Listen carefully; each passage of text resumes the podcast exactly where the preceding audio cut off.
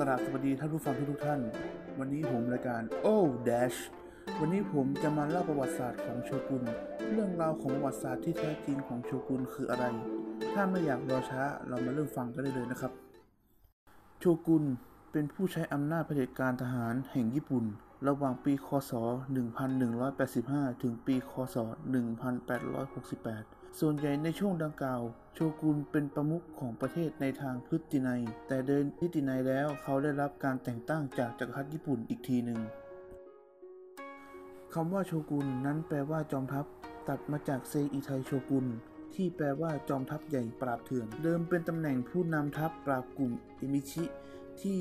ขัดขืนอำนาจส่วนกลางเมื่อต้นปีเฮอัน ในปีคริสต์ศักราชที่ 7 ถึง 10 ส่วนคณะเจ้าหน้าที่ของโชกุนที่เรียกรวมกันว่ารัฐบาลโชกุน หรือบากุฟุที่เรียกว่าสำนักงานพับผ้า เดิมเป็นที่เรียกของประชาการของขุนศึก โชกุนครองอำนาจที่แทบเบ็ดเสร็จ เหนือดินแดนญี่ปุ่น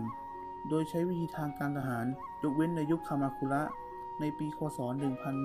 1199 ถึงปีคศ 1333 เมื่อสิ้นสุดโชกุนมินามโตะโนะยุริโตโมะแล้วตระกูลโฮโจก็ควบคุมรัฐบาลโชกุนไว้ได้ทั้งหมด โดยสมเด็จราชการแทนโชกุนในฐานะชิเกงในปีคศ 1199 ถึงปีคศ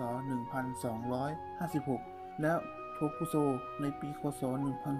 1256 ถึงปีคศ 1333 ทำให้โชกุนตกอยู่ในสภาพเดียวกับจักรพรรดิคือเป็นผู้นำแบบหุ่นเชิด ช่วงเวลาที่เรียกว่าสมัย ชิเกง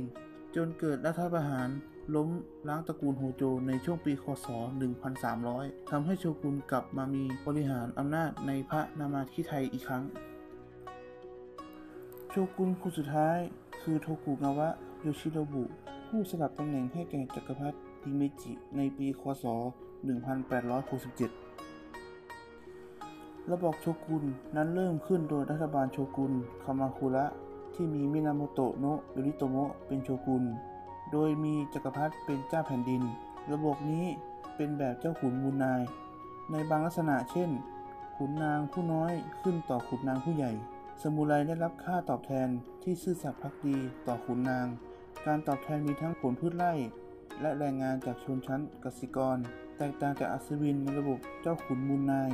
ในยุโรป ตรงที่สมุไรไม่ได้ถือครองที่ดินด้วยตนเองระบอกเช่นนี้ดำรงอยู่ได้ด้วยความด้วยความสัมพันธ์แห่งความพักดีระหว่างไดเมียว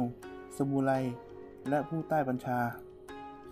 รัฐบาลโชกุนแต่ละชุดนั้นมีความเคลื่อนไหวไม่หยุดนิ่งอำนาจในสมัยหนึ่งอาจแตกต่างจากในอีกสมัยได้ และมักคุมเครือง ความเป็นไปได้ของระบบโชกุนนั้นเชิญชวนให้นักวิชาการเข้าศึกษาอยู่เสมอ นอกจากนี้ รัฐบาลโชกุนแต่ละชุดยังเผชิญการขัดแย้ง และโต้แย้งอำนาจ ทั้งจากจักรพรรดิเอง และจากชนชั้นนำกลุ่มอื่นๆ ในระบอบราชาธิปไตย รัฐบาลโชกุนจึงเป็นเครื่องสะท้อนของความจำเป็นสิ่งคิดหาวิธีใหม่ๆ มาค้านอำนาจส่วนกลางและท้องถิ่นอยู่เสมอ หลังญี่ปุ่นยอมจำนนในสมัยสงครามโลกครั้งที่สอง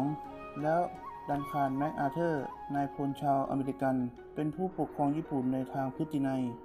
ระหว่างที่ญี่ปุ่นถูกฝ่าย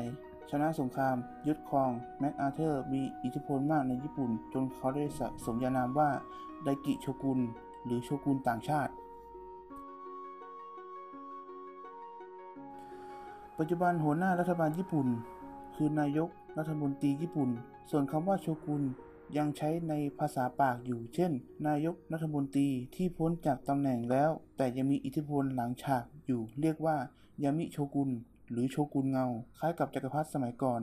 ที่สละราชบัลลังก์แล้วแต่ยังคงพระราชอำนาจต่อไป เรียกว่าการว่าราชราชการในวัด ทางการเมืองในที่ได้ฉายามิโชกุน เช่น ทากุเอทานากะ และอิจิโร่ โอซาวะ ก่อนจากกันไปช่วยกดไลค์ กดแชร์ หรือคอมเมนต์ติชมได้ เพื่อให้ผมมีการพัฒนาในการทำ EP ต่อไป และในวันนี้ผมขอลาไปก่อน สวัสดีครับ